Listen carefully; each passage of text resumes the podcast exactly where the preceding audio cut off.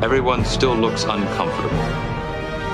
Perhaps they're all remembered that old saying, power corrupts, corrupts, corrupts.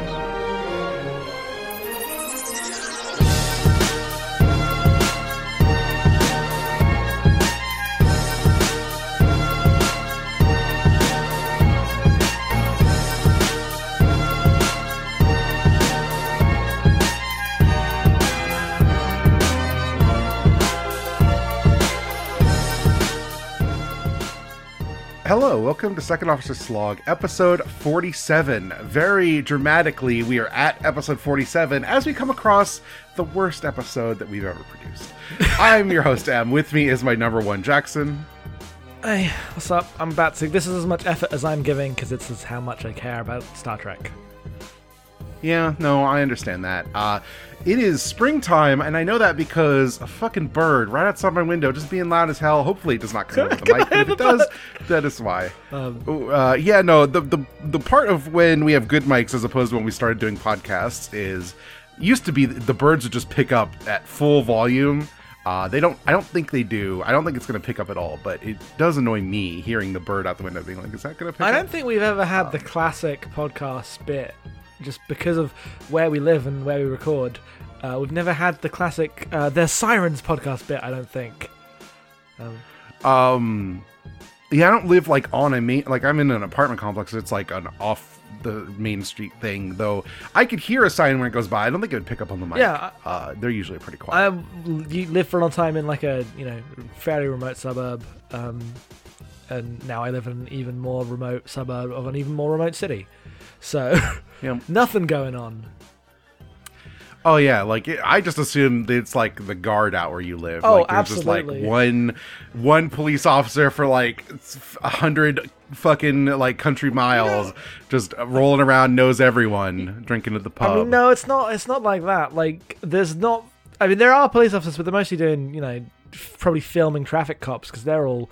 Uh, all of those shows are filmed up here.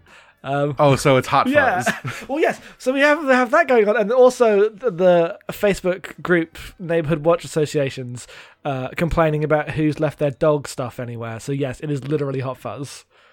Oh, worse than cops, narcs. yeah. Um, and that's what we're talking about on this episode of Star Trek podcast.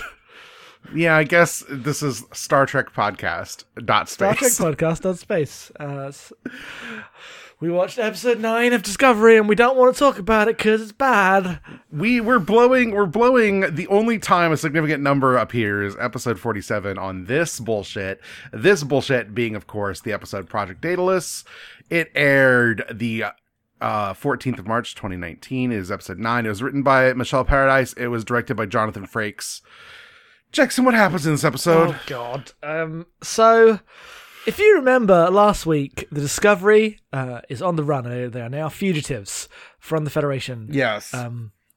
Or from just from Section Thirty One, but it, probably all the Federation. no from the federation well, yes yes. Uh, Anyway, that's how what I thought and what they said, but then it becomes weirdly confusing later in the episode. Um, when they are shocked that the Federation doesn't stand by them, but we'll get by that. Uh, we'll get to that later. Uh, so, um, Admiral Cornwell comes aboard the ship, and she's come secretly. be- you know what actually is it is it is it disbelievable to uh, what words um is it uh, hard to believe that when the discovery crew realizes that section 31 did a crime that they would immediately go to the federation and be like we proved that there was a crime being committed obviously our fugitive status was justified because literally every captain in every star trek show does this every three weeks less the maximum amount of time it could have been was four months ago for the person standing on that bridge that everyone else in that bridge had to tell them not to blow up Kronos. Because it is still that yeah. year, and that was after an eight month time skip. So yes that is the writing we're dealing with, and I have to finish summarizing the episode before we get really angry. Uh, so Cornwell Okay. comes aboard and talks to Pike, and they're like, "We need to figure out what's going on with Section Thirty-One." Cornwell's like, "My access has been revoked. Uh, we're not listening to Control, who's the AI in Section Thirty-One. Uh, we're just having it tell us what to do." And and the that's because of this this uh, Admiral Admiral Patar, who's the admiral from last week. who's actually a logic extremist, and so she believes in the computer. And I'm like, that's dumb. The Federation management, like, command makes terrible decisions all the time. You need to introduce logic extremists. Why is Discovery's obsession with logic extremists? Also, why would the why would the logic extremists necessarily trust like an AI threat assessment algorithm? I don't think that makes sense either. Yeah, because like logic isn't an ideology in Vulcan; it is a justification. Like you, people, Vulcans be using logic for everything. They can do anything they want, so But long as they also, like, logical. I don't think there's anyone on Earth who would probably be more suspicious of an algorithm than logic Right, extremists. right, right. yeah. Um, so God knows what's up with that bit of plotting, uh, but it doesn't matter. Luckily, I get luckily question mark. Anyway, uh, the main beats of the episode are um, Conmar coming over and saying, "Pike, let's go to Section One headquarters and find out what's up." Uh, and we're going to hack in and take back control of control, so we can and let it accept our orders again and make the computer good again, which because that always works. Uh, but while they are flying there, Spock and Burnham have to work out their differences, and their differences this week are uh, they're arguing about why the Red Angel chose Spock. Spock can't figure out what the visions mean in specifics, um, and Burnham's like, well, they're obviously like the Red Angel chose to mind meld with you, which is not really what happened. He chose to mind meld with the Red Angel, whatever. Um, the Red Angel chose you. It could have chosen anyone else. What makes you special? Why uh, can't you figure this out? Truly, you you have been disconnected from logic, and we need to recenter you by playing chess. And Spock's like, no, we don't. That's dumb. Look, I'm going to lose at chess deliberately. Haha, what does that prove?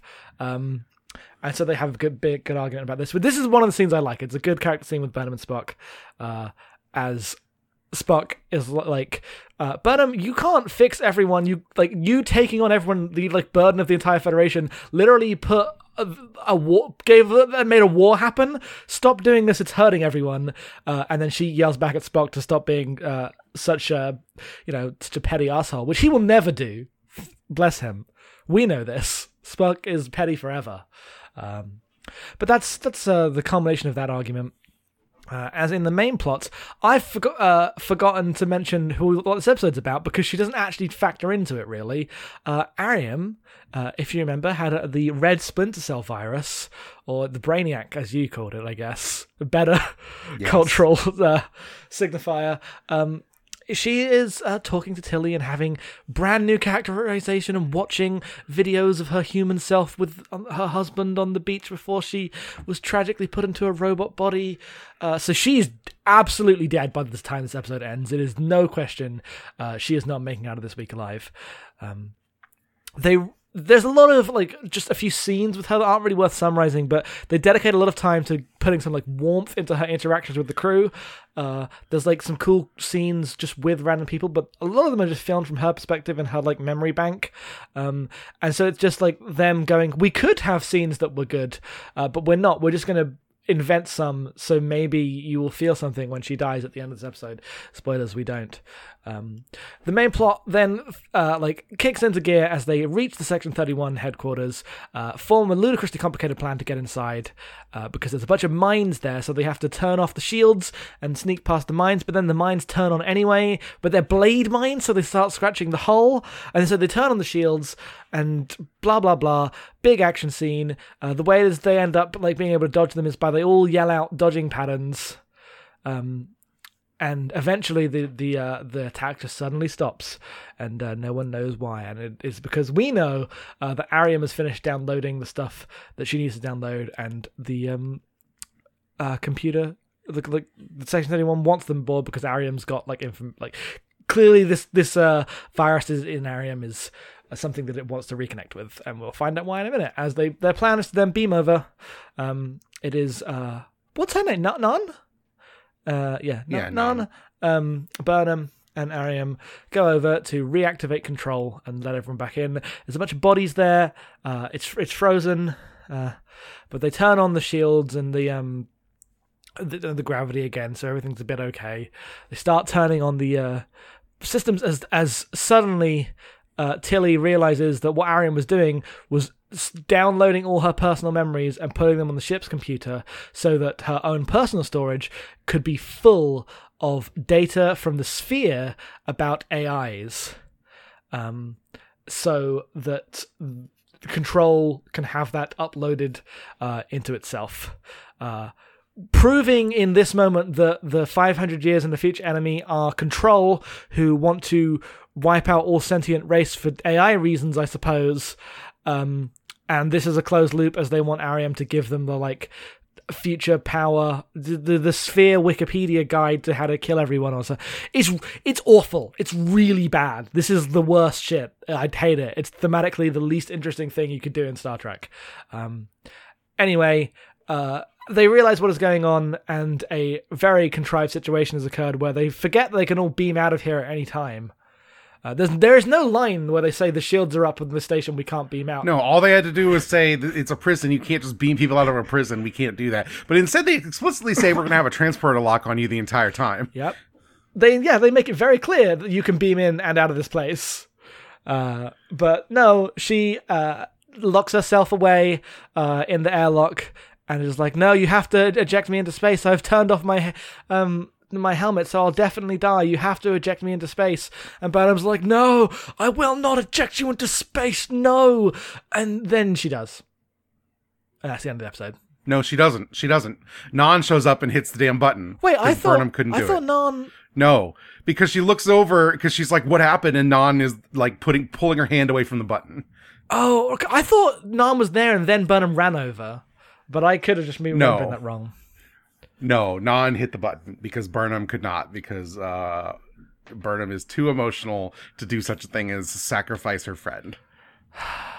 Well, that's even worse than I thought it was. Yeah, except it makes Commander Nhan look great because she's cool. yeah, the only competent. Uh, they, they they play around with her being about to die when she is the most safe character on this show. She'll never have anything to do, but she's definitely not dying after everyone told them off for killing all their chiefs of security before. yes. Uh, so she's Yep. going to be fine. But that's the episode. That's the whole episode. She dies. There's a very sad music plays as everyone cries. As it's like, Aaron, that's our friend. You know that because we showed ep- vi- videos at the beginning of uh, us being friends, not because you've like cared about her for years on a television show. We forgot to do that. Sorry. Um, Yeah. it sucks. This episode sucks. So let's talk about uh, individual things here, I guess, because yeah, the plot. Look, I, the idea that Airiam, you know, she was in a shuttle accident, her husband died, and she was she's heavily robot parts now, but not all robot parts. Um, she's still a person. Um.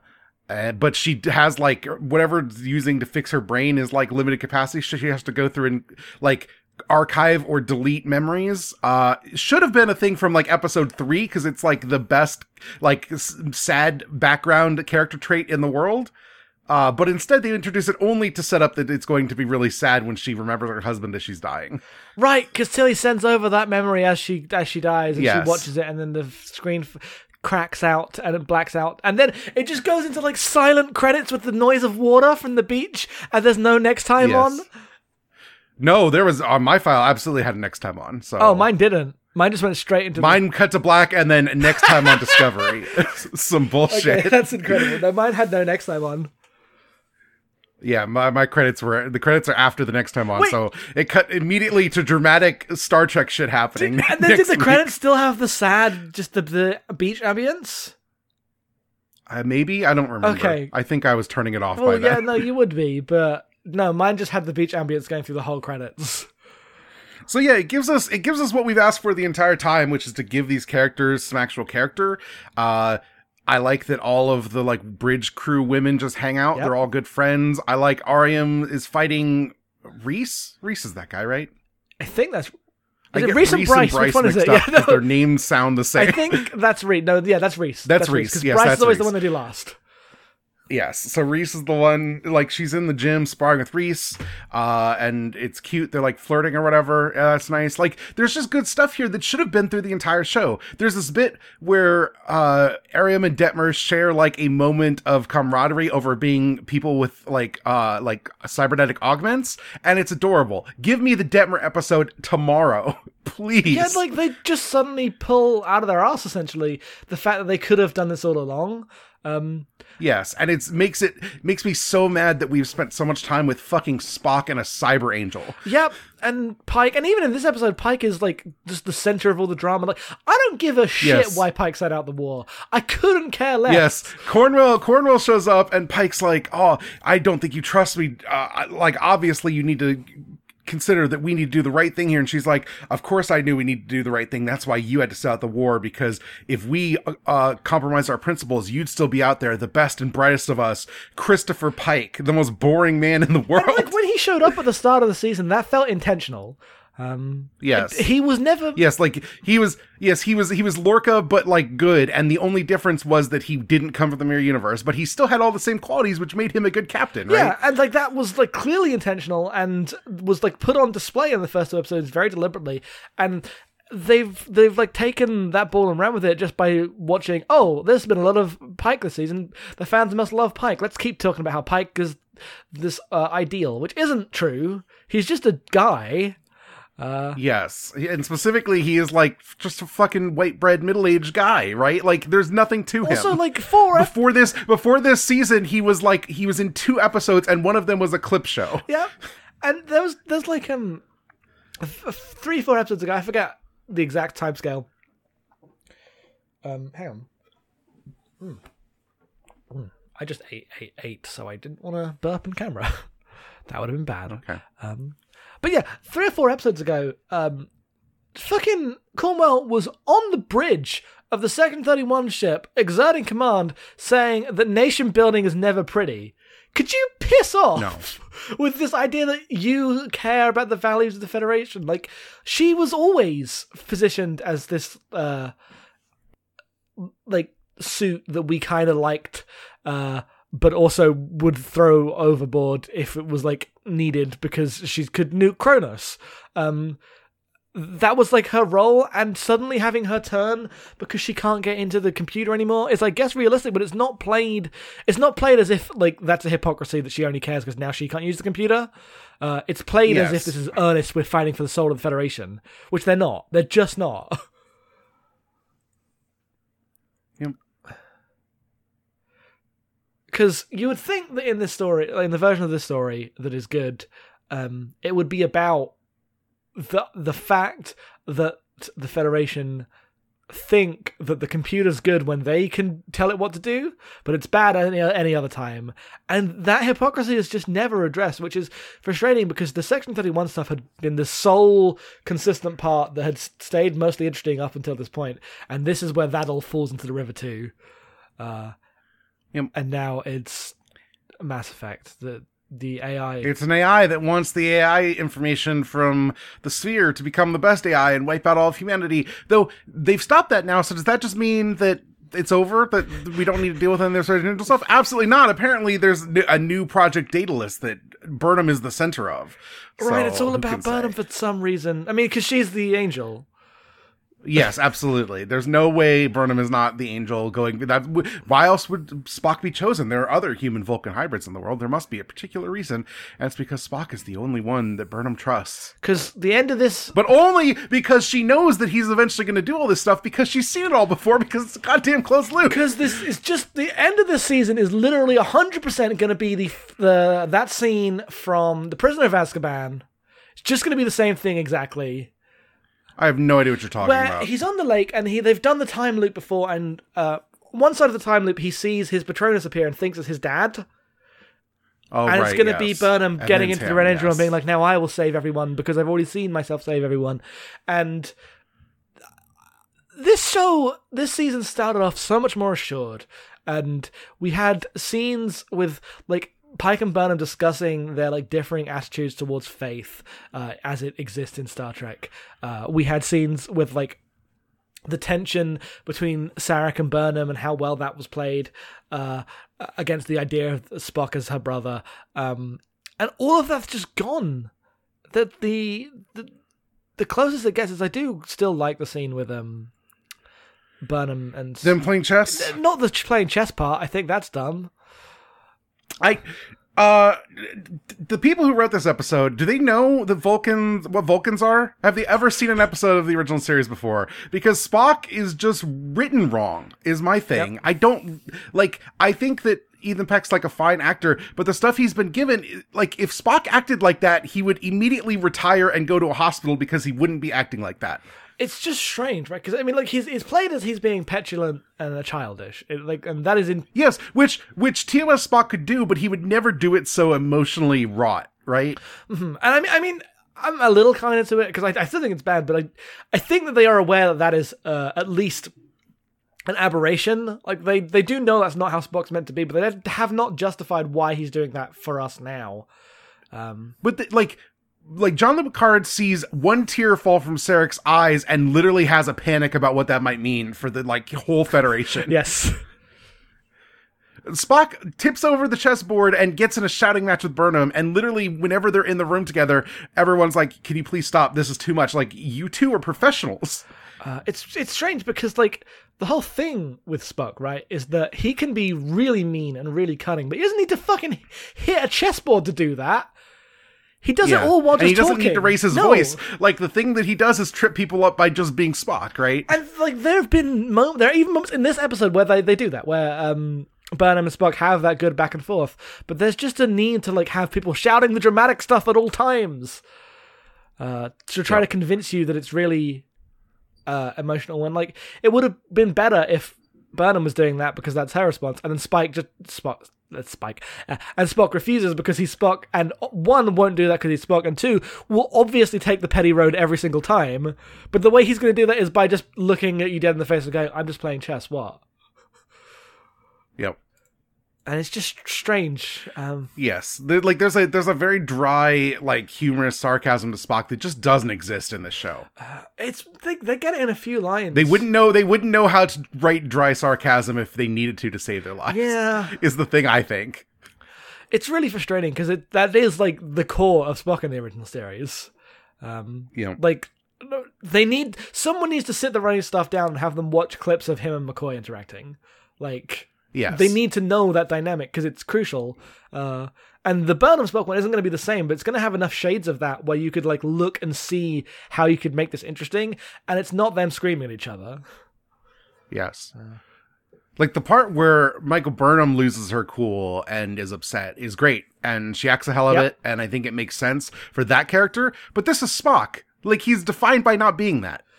and and even like the the core point they're making, which is that Spock is really pissed off with someone uh, and is projecting and needs to deal with his issues. There's a better way to communicate that than have him hit a chessboard across the room. Because You know? I mean, and they kind of get like you know, they, he is being just obnoxious and annoying in a, in an understated way. But their version of it is, you're right, they don't actually know how to make that happen Sure. in the But even even when Kelvinverse Kirk pushes Spock into attacking him, like at least that is like one intentional, and two, Spock immediately realizes what he's done and is like, "Oh, I can't. I am actually compromised. I can't be like Are you saying that this episode is so bad that you have to compare it, that it makes you look back on one of the worst plot points in Star Trek 09 fondly? yes, that's what I'm saying. Oh, God. oh, I guess it. Yeah, no, I can't disagree with that. Is the worst part. It's really frustrating. So, so the four founding members of the Federation panel of admirals are all holograms we've discovered, Yes. but of real people that are dead now. Um, apparently, you could just put on one button filter to see if someone is a hologram over any sort of video, but no one has thought to do it up to this point. I saw that and was like, wait, you, you just have heat scan? Why are there not heat scanners on all the time? What is wrong with you? yeah. Why did why doesn't the computer automatically check whenever you contact someone, hey, does this person show abnormal temperature patterns? And if so, let me know. Also, the. It's obviously not a privacy concern because uh, Cornwell shows up with like the most complex mind mapper, like lie detector in the history of anything, and it's just like a normal thing that people accept as scientific fact when presented with the information. I didn't even even mention- though real lie detectors are fake and not admissible. Like you can't like lie detectors aren't real, and any TV show that ever shows someone using them is like has bad science in it. Uh, but apparently in the Federation they could just use those now. Yeah, no, I didn't even mention the part where there was just a hundred percent accurate lie detector thing. As they are talking about how Section Thirty One is using technology that has crossed the moral boundary, Yes. like you can't. That's not how things work. And I know it's a sci-fi show, Yeah. but that's not. It's not interesting to invent a true thing that. she's already been into his memories and saw that they were 100% true. You don't need to fucking Yep. invent another thing that's even stupider. Like, I don't, it's really disappointing. We were so on board this season, and we have come off so hard over the last Yeah. couple episodes. Well, they've been really fucking bad, is the thing. I feel like I've been holding on and trying to justify it, and this one just fully snapped. Especially because there are scenes that are what I want. Like that, we complained about it because it's it's bad in a lot of ways. But that Spock and Burnham scene is what we've been asking for. It is characters talking about things and being given actual motivations for why they are acting the way they So- are. It's just that it's bad. The thing, the thing, the problem with, and this is the thing that happened with that SAR episode, right? Like the thing with them having the big fight over the chess seed is that they already did everything emotionally in that a scene before where they were arguing about stuff in the engineering Yep. room, and Stamets was like, "Oh, I need you two to talk because all you're doing is like brooding at each other as you look at a screen." And then they start talking, and Stamets realizes that they're petulant children have too many issues, and tells them to get the hell out of his engineering lab. Yep. you. Can- and it does it, does it it's about the same stuff and it does all of the emotional lifting you needed it to aside from like burnham's breakdown i guess but that could have happened in a different way that wasn't rehashing the same scene we'd seen before. Yeah, especially as like the point they want to get across, right, is that Burnham is so wants to take on everyone's burden for themselves, and that is ultimately harmful because it doesn't actually materially help people. Um, yes you know it'd be really nice if we included the character that she tried to do that for last season but he's locked in his quarters this entire episode yeah, no, it'd be nice if they like mentioned the plots that come together. You know, that like Ash could be part of that plot. Um, all of the, Detmer should be part of that plot because she was literally on the bridge. yes yes she was the only person who was also on the shenzhou at this point. I mean, Saru's there as well, but he's batty Saru. yeah yes saru is busy like fi- remembering that they have a heat signature button it's because he's so evolved.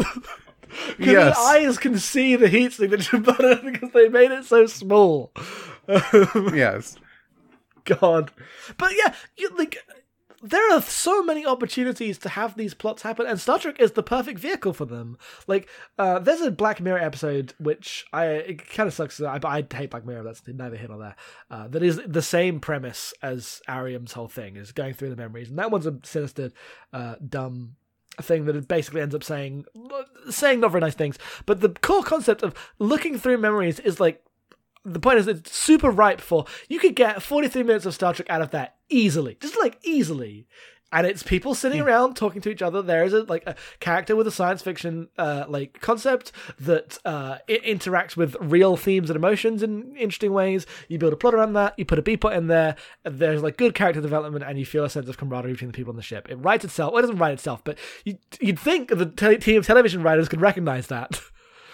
Well, yeah, because you have you have three characters who are literally depicted as friends. You have Airiam who has to delete her memories or whatever because she's cybernetic. You have Detmer who got cyber eyes and apparently is like super into it because she's got a cool blue eye now. So she has the augments, but in a way that like doesn't affect her life negatively at all. Like now she gets a cool undercut and looks awesome. Uh, and then you have Tilly who has been in the past been depicted as a character who probably would really like to be able to delete her memories and in fact has said as much like oh it'd be great if i could just delete memories of my mom if i could just deal with my trauma by getting rid of it. And we could have had in a season and a half of them interacting and expressing the ways in which these ideas conflict with each other uh where airiam's like no you don't want to do e- any of these things because my life is its own hell but it's what i've got. It's what i survive with as someone with like obvious disabilities because i have a computer in my brain. Uh and none of that exists And they, yeah, and they like they bring them up. They have a scene where they mention these things, and they just discard them because that's they'd rather bring up a Mass Effect time loop. Uh, Yeah, they have to they have to fly through a fucking minefield and then the robot has to fight Burnham. and it's really bad. And it's Yes. and like there's another moment which is at the start before the chess part comes out. They go to Burnham's quarters, um, and Spock is like, "Oh, you don't have any like Tilly's got a bunch of pictures and stuff. You don't have any personal like expression in your room." And that's true, but I don't think it's interesting when you say it out loud. You're just you are just monologuing how much these characters aren't interacting. You are telling us that there's character here that has been thought about, but you're not putting it in the drama, right? Someone, a third party, has walked into the room and said, "Ah, you two characters have a relationship that is interesting." And be nice if you had interacted ever in the last like six weeks. Also, her response is, "Well, I put my personality in my work." She's like nebulously a scientist and like a consultant. That's it. She doesn't really have a job. She she was like uh, she was a Starfleet officer, a science officer, and then she was just Yes. someone's war consultant until the end of this Yes. season. And now no one's because she started the war on accident. and now no one's followed up on what she's doing. Now she's just kind of on the ship doing plot stuff. Also, Spock could have easily told her, "I well, I do great science work on the flagship of the fucking Federation, and I have stuff in my quarters. yeah, you saw all the stuff in my quarters. yeah, I have a personality." And it, and it is Like the the pro like uh, so much of this arc of the season is about like, oh, what's wrong with Spock? When the question should be, what the hell's wrong with Burnham? But like the show doesn't have any interesting way of tackling that, Which is frustrating. Like clearly, clearly they're gesturing towards Burnham still has things from the very first episodes of this show to unpack and hasn't done it yet. But I don't think the writers actually understand that or have a roadmap to like do that work. It's because it's going to all lead to Section Thirty One secretly orchestrated that attack. Like it's all, Yeah, it's gonna it's gonna lead to her getting into the Red Angel suit and then saving everyone and then deciding, well, I'm not gonna keep this cyber suit; it's too powerful. And then Lucius Fox is gonna hit the button and the cyber suit's gonna spark as she walks away, and then we're gonna get to go into season three. and then no one will ever mention anything that happened this season ever again. like, like it's just so weird because Burnham. At the start of last season, like seven episodes in, we were talking about how Burnham is already at that point with just a few episodes of Star Trek underneath her, one of the most interesting and layered Star Trek characters, and that was true then. And they've just lost her completely. Uh, Yep. Like she still acts the hell out of every scene, and she's really good in the show because they picked a fucking incredible actress. Uh, but yes. the core of her is gone, and there's an attempt to recenter that with her, like, oh, she just needs to make everyone's burdens her own. But I think making that her new core is underselling how complex the things going on inside her are.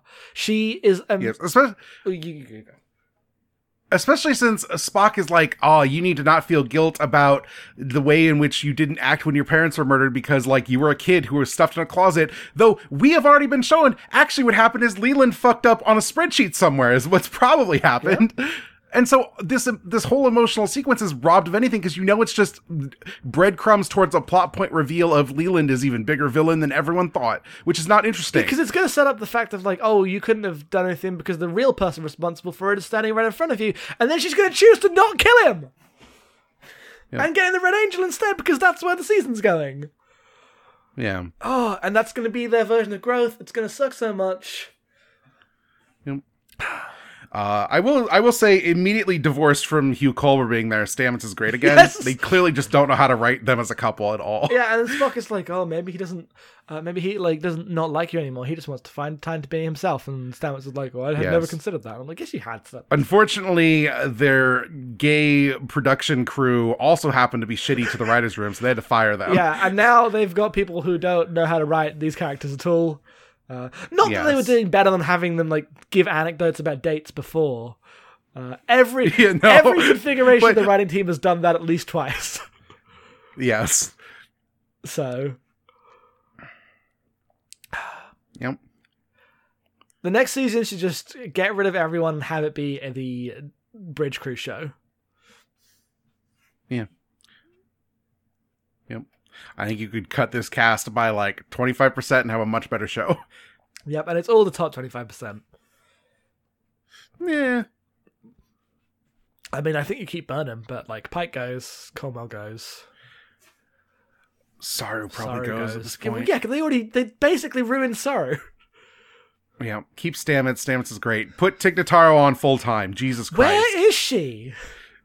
I assume she was only on for that one episode, but now it just reg- it absolutely seems like she was a hallucination in that one bit where she showed up because no one has ever mentioned that she exists again. Especially because that scene was about hallucinations, but she was Yes. apparently real the whole time. Maybe she's the Red Angel. Maybe she's the Red Angel, sure. Anything could be better.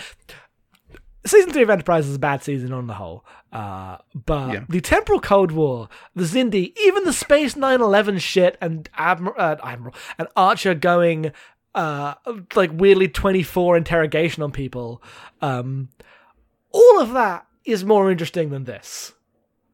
Well, and at the very least, even if it was bad, you had the sense that the writers like had an idea of what they were doing. I don't believe that with this show anymore. Right, yeah. Like when Archer starts torturing people, because, you know, sometimes 9 11 happens and you got to torture people, you're like, well, I get how this happened. Like, Yeah. We all know why that's happening. And looking back on it, we can unpack the interesting ideas from it as we consider it as like a work devoid of. Uh, I'm, I'm not like supporting Rick Berman as I watch it anymore. Uh, No. But this very much seems like a show where they are just throwing shit at the wall in a desperate attempt to like get somewhere, w- like escape the inertia of like a plot they don't believe in anymore, which is just what season one was. But season one did it much better. One, uh, and two, like they promised us the show would be, slow down and be different, and it's not. It's actually like worse because now there isn't even the fun speculating on what the grand plot is. yeah, because the grand plot's bad, and like I assume. Yeah, because the mystery is who's in the Red Angel, and every answer is stupid. Do you think there was an answer when they started the show? And do you think that? I guess there's two questions. Do you think that? I abs- I absolutely think I absolutely think that there was a roadmap for something that they have abandoned. Okay, absolutely. Because that's- There's no way you do the Terralysium episode and not have like a more thematically interesting plot ahead of you. But then they lost their writing team. yeah, but like, did they not write it down beforehand? Did the did they? I would have assumed if they lost the writing staff, they would have still stuck to the outline that was there. I assume that you get Kurtzman in and he's like, "Well, does everyone want to do something else?" And everyone's like, "Yeah, fuck them. They're our old bosses. We don't want to write their dumb That's story." That's true, and then then you get this that makes. I mean, they are literally. There's a video game plot with two versions of video game concept art fighting each other, Yes, uh, while everyone kind of sits around and doesn't have any character. except Pike, who is the best. He's the us. best of us. Fuck off. How many times is he gonna sit out the war? Uh, every time. I mean, eventually he'll be sitting out every war in his wheelchair on Talos 4. Fuck so. you! Fuck you! He could be sitting in every war.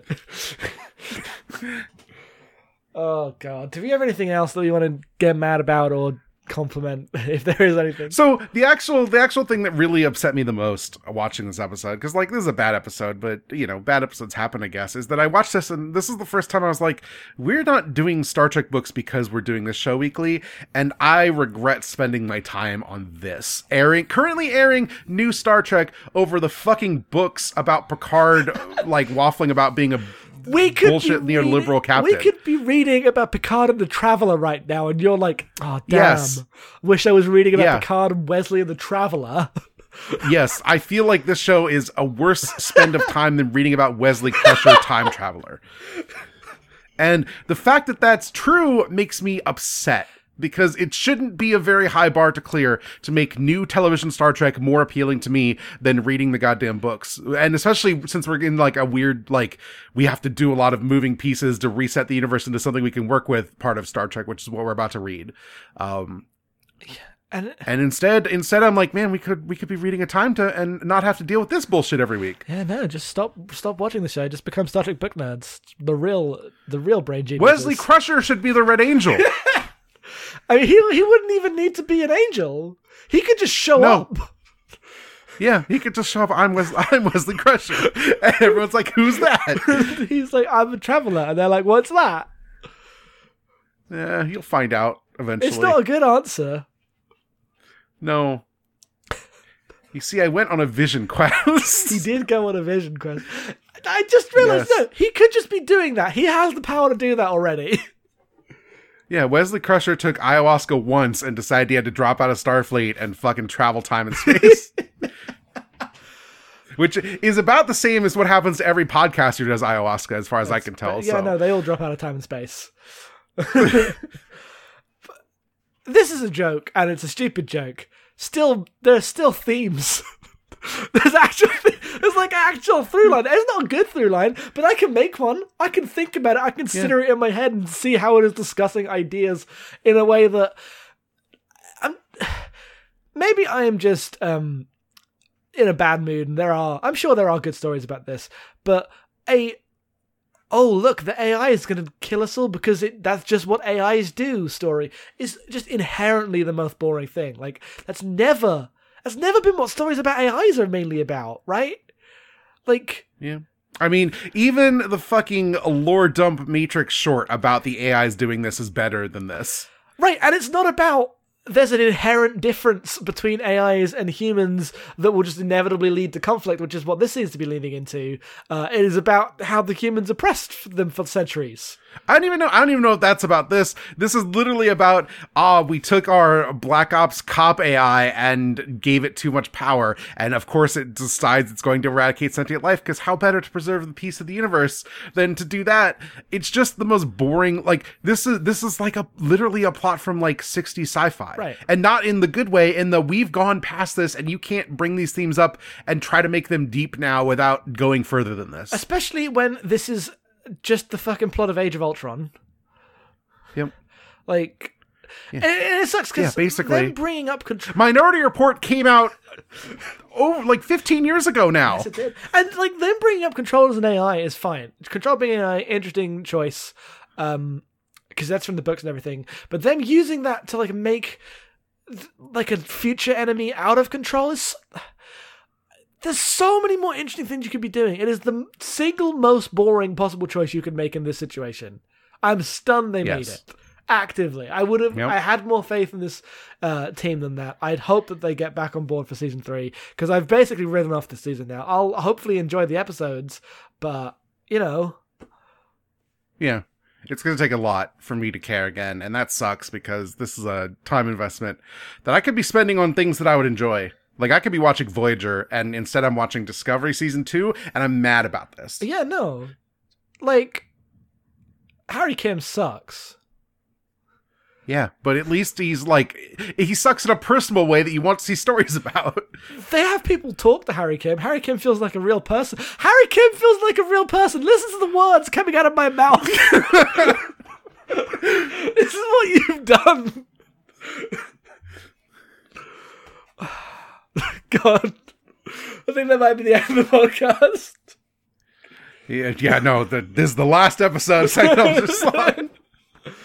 Oh, thank you very much for listening, everyone. Um, Yeah, we'll be back next week, I guess, for whatever happens. The preview was not elucidating; it was just a lot of dramatic bullshit. So, well, good. uh, uh, until next time, we will see you out there. Honestly, this didn't deserve the all good things fucking line, but here we are.